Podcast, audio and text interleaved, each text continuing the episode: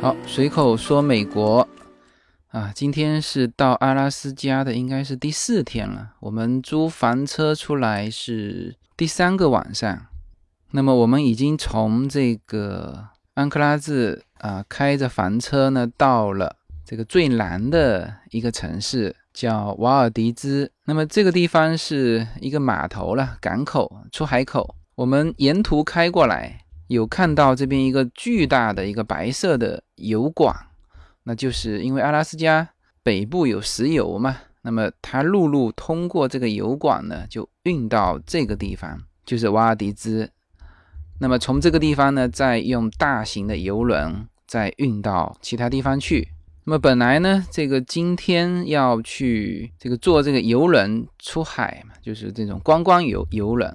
但是呢，我们决定的太迟了，所以说在这边呢，就是比较热门的就旺季吧，比较热门的项目还是要提早定。我们因为就有七个人嘛，因为你如果有一个人的话，那他随便给你。插个空也就补进去了。那我们是有七个人，啊，当然四个大人，三个小孩。那这样子呢就没办法，人数太多嘛。那我们就排到了这个观光游轮是一定要坐的哈。那我们就排到了明天。那变成今天呢，在瓦尔迪兹就闲逛一天。然后今天天气也不太好，这个一直是细雨嘛，细雨蒙蒙。那我们就在。这个瓦尔迪兹港口附近，因为我们这个房车营地就停在这个港口附近，那我们呢就白天就在外面闲逛，然后呢这个吃个饭，小孩子呢回到房车这边睡个午觉啊，然后再出去博物馆逛一逛就差不多了。那么今天导是什么呢？导是这个小孩子的，或者说我们全家的这个防御装备啊派上用场了啊，特别是小孩的小孩这个。叶子呢，给他们准备了全套的防雨装备，这个包括这个鞋子，那个那个鞋子是又可防雨，呃，鞋底又厚嘛，又又又是可以爬山的，是那种那种长筒的靴子。裤子是防水的，冲锋裤那种。衣服呢，给他披了一件雨衣啊，是那种厚的那种，就是看上去很像外衣的那种雨衣。所以他们这种在这种斜风细雨的这种。天气气候下呢，就是可以正常的在外面。那这种蒙蒙细雨，这种意境也是不错的哈。那我们就今天就没啥事，就是码头逛一逛，然后吃一下这边的东西，也觉得蛮惬意的。那么这趟出行呢，其实我们选对了一种旅行方式，什么呢？就是房车自由行。其实来阿拉斯加，我也想了很久，一个是选择时间。啊，一还有一个呢，就选择正确的旅行方式。那么当然，在选择旅行方式的时候，基本上没有太多犹豫，那就是选择房车。因为知道我这个节目的人都知道我的一个 我的一个梦想，就是带着全家在美国房车旅行。那其实美国是有这种房车文化的啦。这个呢，关于房车文化，我会在这个节目的最后来聊。自己对于房车文化的一些感受。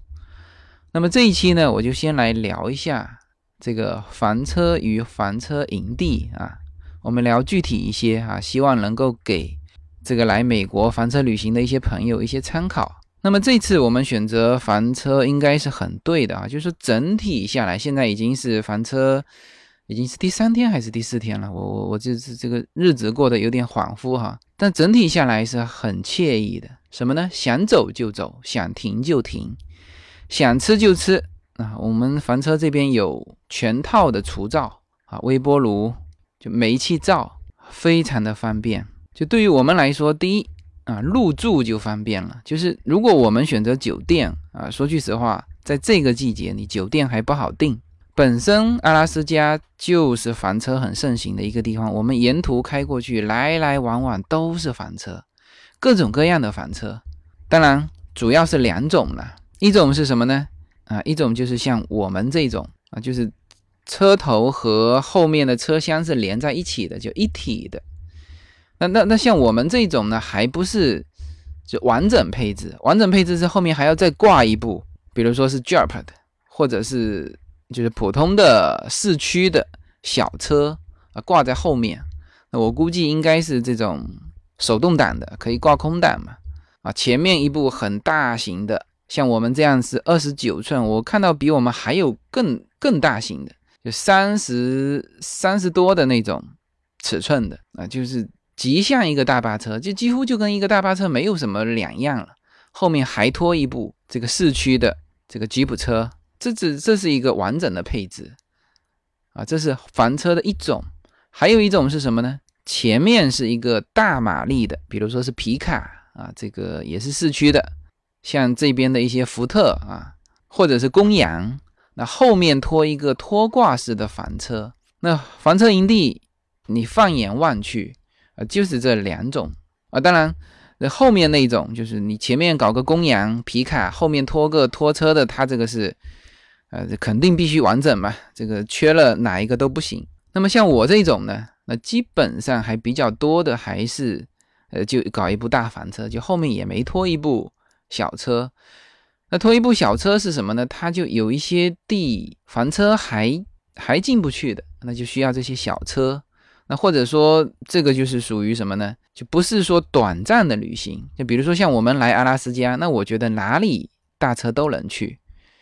那他们可能是全美。啊，比如说去旧金山那种地方，那他就把房车往房车营地一停，然后呢就开的这个小车就出去逛了。那我们在路上还遇到一对老夫妻，在美国很多是这样，退休之后搞一部房车，后面搭一部小车，就全美就没有什么地方不能去的啊，这是就完整配置啊。当然再完整一点的，可能是什么什么地方还拖一个皮艇，就是。今天我们看到公羊的上面啊，就皮卡的上面架了两个皮划艇啊。当然，这种配置一看也是属于阿拉斯加这边的配置，因为阿拉斯加这边皮划艇正好了，可以派上用用途嘛。今天本来我们要去玩皮划艇的，但是呢，也是这个太迟定了嘛，就没有位置了。它这个就是皮划艇双人的那种，就这种。啊，房车哈，特别是完整配置之后的房车，那真的是哪里都能走啊！也是在阿拉斯，至少在阿拉斯加这边是很方便啊。感觉房车营地要比酒店多得多。你从这边开进来，房车营地非常多，就是都是在一些很繁华的地方就有大片的房车营地啊。你酒店反而看过去没有这么多啊。这个是我们选择房车旅行的。原因之一就是说，在阿拉斯加这个季节，那你就是房车了。还有一个就是，我们这是我们第一次开房车。如果是感觉像开在城市里面呢，就有一些心理障碍。你毕竟开一个这么大的车，那一说哦，去阿拉斯加开房车呢，我们就感觉阿拉斯加这个地广人稀，那房车大就大一点吧，反正我们停车啊什么都也很方便。那事实证明也是这样子。那这样子就是说，我们第一次开房车就没有什么心理障碍。那还有呢，就是我们孩子还小。那这次因为我们两个家庭嘛，都带着小孩。小孩你知道哈，这个几个东西嘛，一个是他饿了他就要吃。你在阿拉斯加这种地方，可不是在城市里面，是吧？立刻就可以找到吃的啊。而且小孩呢，就我们小孩还小嘛，才两岁，有些时候要吃一些热的东西，那就房车就方便了。是吧？那还有呢？休息就想停就要停，是吧？那当然，原来坐在我们的普通的车子里面搞个卡戏，往后一躺也能睡。但是房车还是感觉就是说休息的更好。你看，有的时候我在前面开车，回头看一眼，他在车子最后面的这个大床上，他就在那边睡，就两个小孩都在那边睡。这个时候感觉还是很幸福的。还有呢，小孩子这个上卫生间嘛，那那那那这个如果是普通的车子，那你就停下来，你只能在路边了。那如果你有一部房车，是吧？那他上卫生间也非常方便啊，甚至这个洗澡啊都很方便。所以说，我们觉得这次选择房车是非常正确的。那我也觉得这个房车呢，在不仅是说在阿拉斯加，可能在美国。也是一种非常方便的一种旅行方式，所以呢，这一期正式的把房车推荐给大家啊，这是美国的一种文化，这是美国的一种非常好的旅行方式。那么这一期呢，我就大致的这个说一下房车吧。那么说一下房车结构吧。我先说我现在所在的这一部房车哈，这是一部就二十九尺寸的这个房车。我想有可能是英尺吧。反正你一说到房车，你从最短的也有十十八的，但正常像我们这种的，就二十四的。啊，就是比较大的了。那像我们这种二十九的啊，就又大了一些。那基本上像我们这种卡车头的哈，这个我们这叫卡车头，基本上十八到二十九啊，就是看上去都差不多。那如果到三十几的，那这个头就像大巴头了。OK，那这个整个房车分为主要是三个部分了，一个就是车头，车头我们这个车厢里面呢和其他的车子没有太大区别，特别是我在美国，两部车都是大车，都是很高的车子嘛。那只不过说它这个车呢，就显得更高更大一点。但就车头来说，我觉得跟我的那部大车也没大多少，所以说我坐上去还比较习惯。那后面就长了。那正常呢是这样子，就是说它的入户门是在车子的中间嘛。呃，入户门进来，它整个房车呢，就是装修的，就是完全像一个房子。这个地板是铺拼木的，然后呢，中部从这个驾驶室往后啊，我现在所坐的地方是四个人可以坐的，这个可以用餐的一个椅子和桌子。当然，这个桌子可以放下去，这里可以变成一张床。那在我的旁边呢，是一个沙发。那么。像我这种车，它的这一排这一片的沙发可以推出去的，就是有一个钮，摁一下，整个车就嘟就出去。那其你从外面看呢，它就就整个的就伸出去一截，就像一个阳台一样伸出去。那这个也是在一侧的哈。那这个是构成了从驾驶室到后面的就是一个沙发啊，一个等于是小餐桌。那么再往后就是。厨房了，有一个三个口的一个煤气灶，那上面呢是一个微波炉，那在微波炉跟煤气灶中间居然还有一个排气扇，哼，这个也是麻雀虽小五脏俱全，什么都有，就是整个房子感觉就像一个小小的单身公寓。然后呢，灶的旁边就是洗碗池，还两个口的洗碗池，有水啊，有下水。然后这边还有各种的这种橱柜，可以放很多东西的。然后呢，再过来是一个冰箱，这个冰箱呢还不算小冰箱，就是有上面冷冷冻，下面冷藏。那我们拿到房车的第一件事情就是去超市把冰箱填满。呃，我们两部车买了五六百块钱的食品吧，反正到目前为止，那我是比较担心说。这个到第八天房车结束的时候，待会东西还没吃完，那就浪费了嘛。因为我们下一站要飞机飞到西雅图去。好，那这个就是中部啊，就是刚才说了，前部就是驾驶室，驾驶室和普通的车子没啥区别。那么中部我刚才说了啊，一个餐桌，一个沙发，然后呢一个厨房、冰箱，就一应俱全。好，那后部是什么？后部就是卧室。啊，我像我们这种是一张大床，那就叶子和两小孩晚上都是睡这边。那还有什么呢？还有一个卫生间，它卫生间正好分开的，就是说还有一个浴室，浴室在进门的右手边，这个卫生间呢在进门的左手边。卫生间有这个马桶，有这个洗脸台，然后呢卧室里面还有各种的衣橱，啊没多少，反正都是吊顶的那种。那整部房车的采光是非常好的，它的卧室啊三面都有玻璃，就是它用一个就窗帘短短的一个窗帘遮下来，你平时呢要采光的时候把它拉起来，睡觉的时候把它放下来。然后呢浴室两个浴室，呃浴室和卫生间它上面都有采光，这个像阿拉斯加这边这个白天特别长的哈，我到了晚上十一点，它天外面还亮着。我进卫生间都不用开灯的。那么中部也是有两排的这个窗户，然后呢，到了晚上，它这里整个我看了一下，单单我们中部就有多少盏灯哈？一二三四五六七八八盏灯，就是在各个你需要的地方啊，其他地方就不用说了。所以说这个整个采光效果非常好，呃，照明效果也是非常好。那这个是整个房车的一个结构。没有什么能够阻挡的向往。人生是一趟旅途，精彩的是沿途的风景。大家好，我是无限自由，非常高兴能够通过随口说美国这个节目来认识大家。我每周都会在洛杉矶为大家录制一期随口说美国。现在大家除了可以听到我的音频节目之外呢，还可以登录我的微信公众号。我公众号的名称是 L 一二零一零零一一五无限空间。这是一个新移民家庭分享美国生活的点点滴滴的一个个人空间。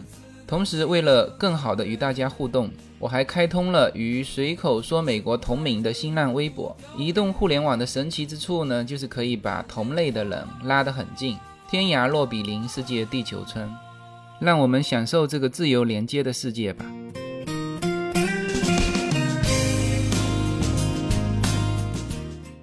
然后呢，其实我再说一下房车的这个控制哈。一般总控师就是有一个菜单，就菜单面板，一般都是在中部，就比较方便控制嘛。那么最重要的几个哈，一排过去什么呢？我按照从从左到右吧。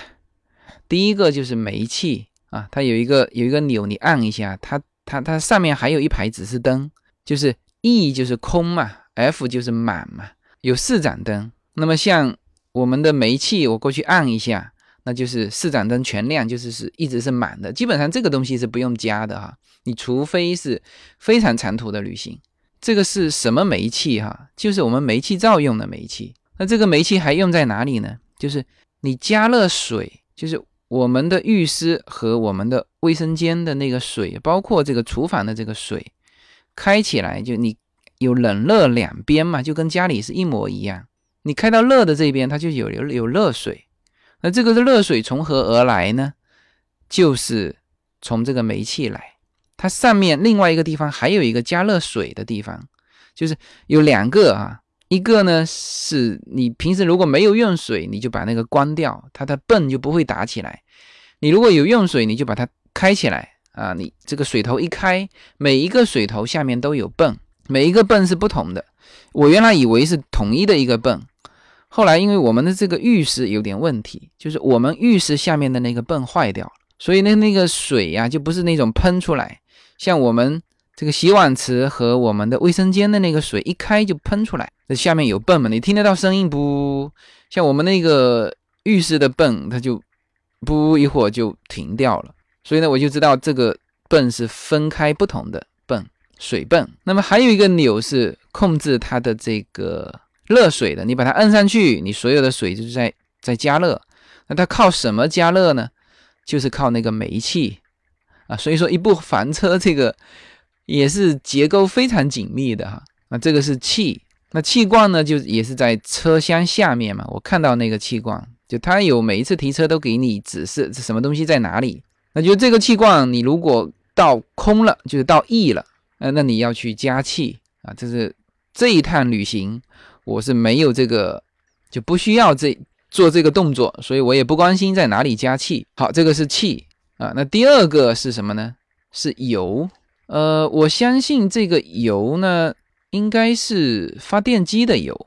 呃，我们是这样子啊，就是呃，我我我相信应该不是整体油箱，因为整体油箱是看这个驾驶舱这边。那这个油，我相信应该是，就是我们这个内部还装了一个。应急的发电机，什么意思呢？就是说，我们停到房车营地的时候，我们现在开的灯，所有的充电啊，这个微波炉啊，呃，所有用的电是什么？是外接电源，有一个电缆插插到这个房车营地的电里面，那所有的都开起来。但是呢，如果说没有房车营地，我们临时要过夜，需要用电，那就要把这个就是车内自带的发电机给发电起来。这里另外这个还有一个钮，就旁边还有一个钮，按上去，不，它就它就发电机就发电起来了。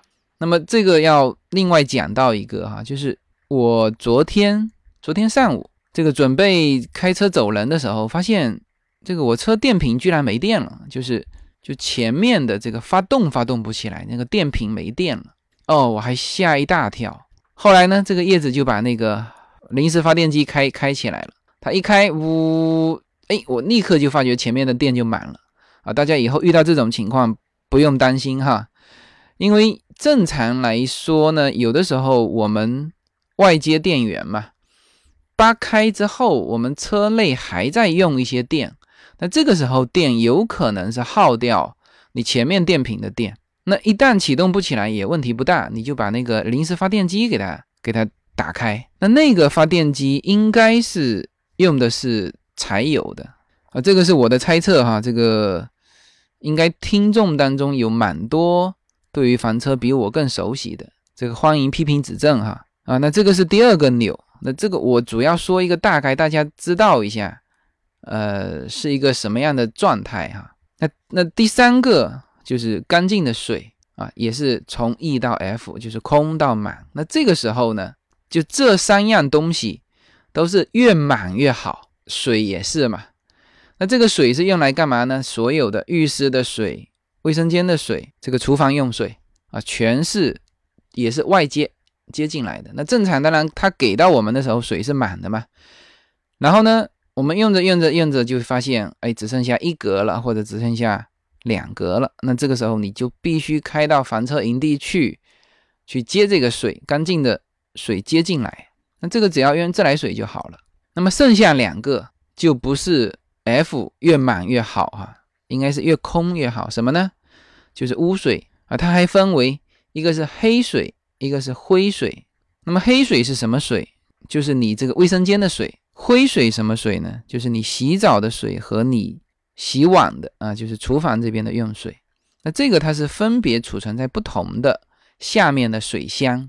那么你到了房车营地，也是最重要的，就是接一个水管啊，大的那种排污的水管，接到它的一个排污口，然后呢把它排掉啊。这个就这个时候你就会发觉，排完之后，它的灯啊又恢复到这个 E，就是空的这个。那特别是黑水。你如果到了两格、三格的时候，你尽量就要把它找一个营地排掉了啊。那那么这个大概就是这个整体房车结构以及房车的这些功能部件啊，这些怎么控制？那这里面提醒一点哈，就是提车的时候你要尽量多的安排出时间来，就是别的一提就走哈。第一，每一辆房车都是不一样的，像。我我们跟我另外一个听友啊是同时租，在一家租车公司租，租的是同样的尺寸，都是二十九的。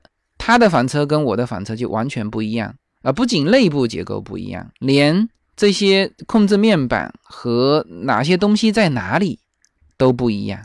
所以说，这些房车营地的人是必须要跟你一个一个讲解啊。那那我们是因为是第一次用房车嘛，也都比较谨慎。我是每一样东西都叫他问他啊，这个是什么，在哪里，怎么控制啊，还要亲自做一遍。我举个例子哈，我这边的污水口啊，我看到那个污水口，他说在这里，我不是说啊就这样子就可以了，我叫他你帮我打开一下，教我怎么打开嘛。然后呢，这个他这也比较麻烦，就是说。一般的给你讲解的是前台的这种就服务小姐嘛，她给你讲解，然后你叫她去搬这个污水的口，她也不愿意，然后她就跑去找了一个专门干这个活的，就是技术工人，他给你打开啊，他说打，你看打开了啊，然后呢，我说那管管子在哪里？你安上去一下啊，他去把那个管子拿来，他正准备安的时候，发现什么呢？哎，他说是那个管的那个接口啊断了。就断了一个，就一个抓手，就是它那个接口是有的是两个嘛，就是把它接进去，就是转进去，转进去，它那个抓口如果断掉一个，那就不紧嘛。那你回头排污的时候还要用手按在那边那这是一件很麻烦的事情，是吧？他他一看，他说他立刻跟我讲，哦，这时候这个坏了，我立刻帮你换一个。你看，如果我没叫他操作一遍，他也不知道那个东西坏了。那回头你去用到这个东西的时候，你不是很麻烦吗？啊，同样说到这个排污的管哈，我我另外那部车子，我也叫他演示一番啊，他的那个接口是没问题，但它的排污管道是在一个车子后面的一个一个更大一点的管里面，因为排污管是那种塑料的那种管嘛，它是整个横在里面的，那跟我所放的位置是不一样的。如果当时我这一步说啊没问题，那他那一步想象过去也是在同样的地方。那就大家一起走，走了回头他排污管道找不到。如果那个人没有演示一遍，我们根本想不到车后面的有一个比那个更长、更大一点的管，里面居然还放着一根一根管。所以说这些大家都要去搞清楚啊，再再上路。那正常的一些东西，他当然都会提车的时候都会告诉你啊，比如说这个卫生间要用他给你的那个那个纸巾。那个纸巾可能是可降解的，你不要在外面买的纸巾放进去，那个不可降解。那个东西如果堵住，那就很麻烦了。然后就算我们这么细致了，我们两部车子还都各有问题。他的那部车子是冰箱啊，不怎么冷，就是靠这个正常的这个内部的电源，它那个冰箱就是不冷。像我这部冰箱一接就就冷，就这个车子一给到我们的时候，冰箱就是冷的。他那边搞了好久还不冷，那刚开始呢，很多东西都要放在我们的冰箱，还好有两部，你知道吗？后来呢，到了房车营地之后，他那个电源接上，他的冰箱才算冷。你看他这个冰箱就有点问题。那我们这边什么问题呢？就浴室的问题。就刚才说过了嘛，那个下面泵是坏的，我已经检查到这么细了。但是呢，我建议大家哈，还是要像我这样子，所有的都给它开起来，冰箱冷不冷，所有的。这个水泵是不是正常运作？等你给它开一下就行了。所有的排污的，还有那个这个总的电缆的头要给它拿出来，因为它有好几个转接头，转接头在不在啊？然后自来水管插进来的那个管子在哪里啊？这些你都要搞清楚再上路，好吧？那时间关系哈，那这一期呢就讲到这里。那这个房车呢，只是把。就整体的一个房车情况、结构啊，这种功能啊，给大家说一下。那下一期呢，我会聊什么呢？我会聊开房车的时候你要注意哪一些啊？到了房车营地之后啊，你要注意哪一些？然后呢，再聊一下这个房车文化。那这样子就是呃，整体的把房车给聊完整来，好吧？那我们这个这一阵子的这个随口说美国。阿拉斯加房车自由行的这个系列呢，我每期都不会讲很长啊，大概就是二三十分钟。但是呢，我尽量多讲，然后呢，每周播出两期。OK，好，那这期就到这里。如果觉得我的这个节目不错，那请欢迎给我打赏。还有一点呢，也希望大家能够帮忙推广我的这个节目，希望我。自己的一些生活小体验，能够帮到来美国旅行、来美国生活的人，好吧？谢谢大家。